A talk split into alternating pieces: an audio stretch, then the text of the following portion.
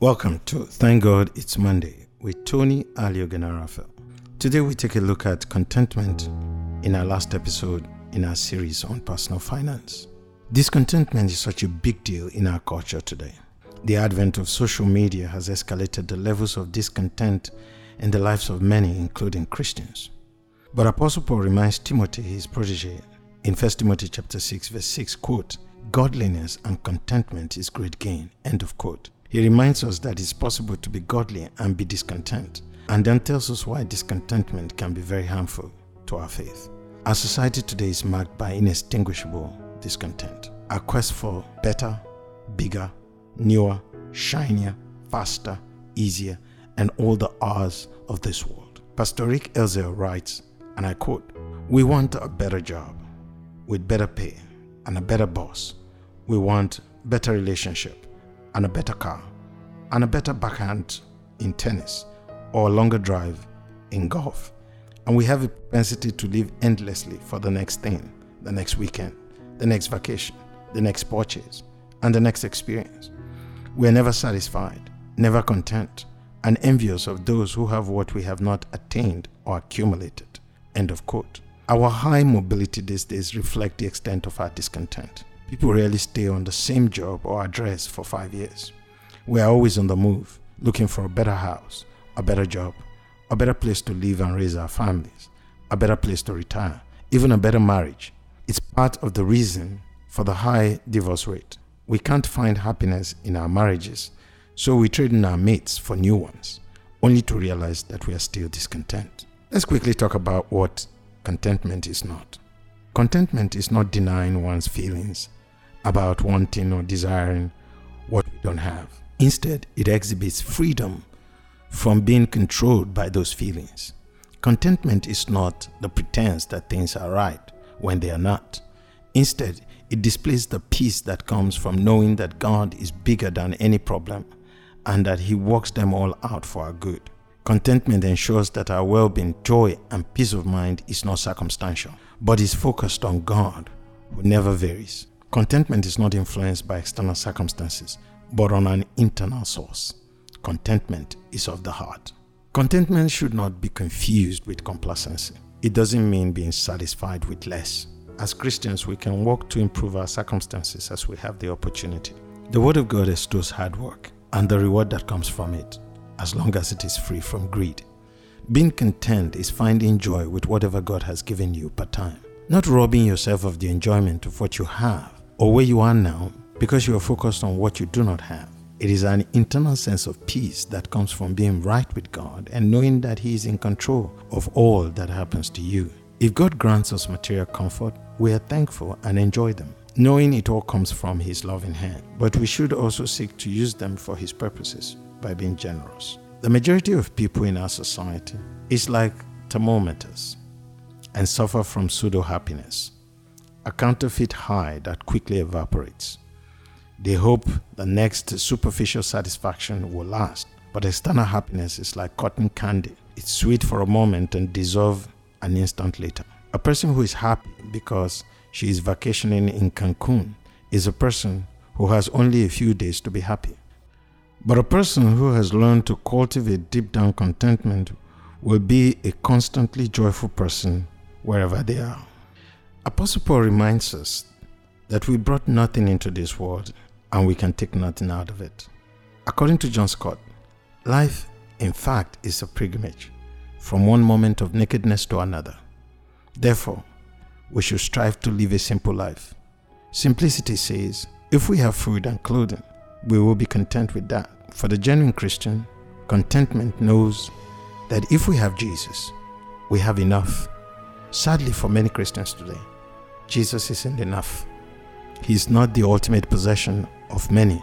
Instead, he's just a means to their selfish materialistic pursuit. I'll be back in a minute, right after the break. Afifima is a deluxe fashion brand for today's woman.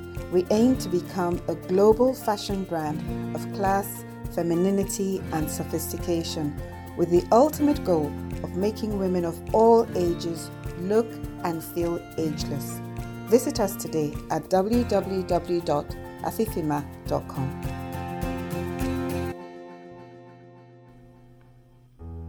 Welcome back. Contentment is not natural to us. We learn it and it takes some time. It's a process that will require us taking one step at a time. Let's consider a few of the steps I have for you today. Step 1 Forget the past. Philippians 3:13 says and I quote, "Brothers, I do not consider myself to have taken hold, but one thing I do, forgetting what is behind and reaching forward to what's ahead." End of quote. We cannot hope to be content while holding on to past failures and mistakes, whether ours or others. There's a difference between ignoring past wrongs and forgetting them. Forgetting them means we walk through forgiving of others and allowing God forgiveness to cover us. We need to let go of statements that begin with I should have, if only, and if I hadn't. True forgiveness requires that we see the wrongs, articulate them, release them to God, and then walk away from them. This step may take some time and need some assistance, but without it, we will never have a contented heart. Step 2 Live one day at a time. Apostle Paul assures us in Philippians 4:19 that our God will supply our needs according to his riches in glory in Christ Jesus. Here, we wait on God. We need to surrender our timetable and future to him. Discontent arises because of wrong focus and artificial deadlines. If we focus on things and others, we will be discontent. But if we focus on God, living every day in the light of His glory, the things of this earth will pale in comparison.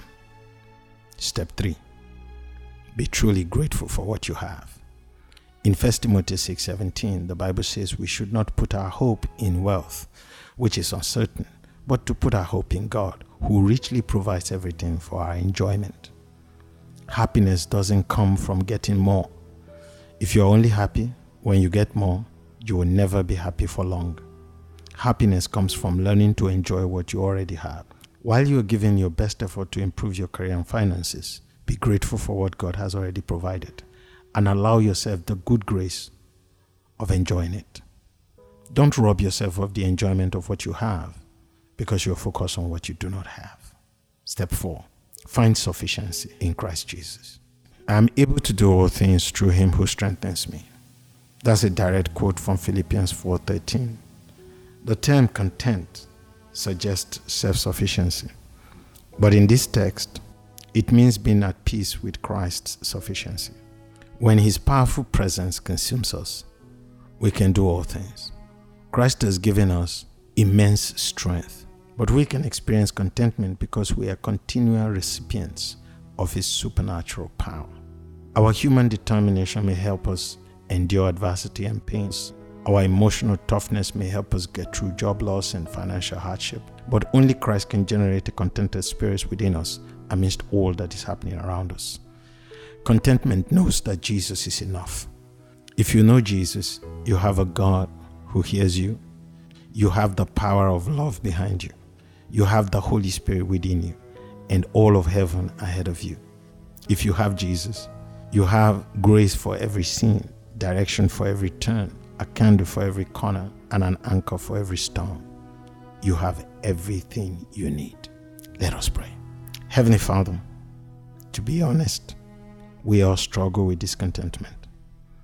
And because of it, the spirit of jealousy and envy troubles our souls sometimes. Lord, please teach us to be grateful for what we have. Help us to learn to enjoy what you have already provided. And above all, let us be fully satisfied with you as the end of all of our pursuit. Thank you for hearing us. In Jesus' name, amen. Well, friends, here is where we round it up for today. Thank you for hanging with me. I pray that your week ahead will be glorious and successful. May God bless you. See you next week.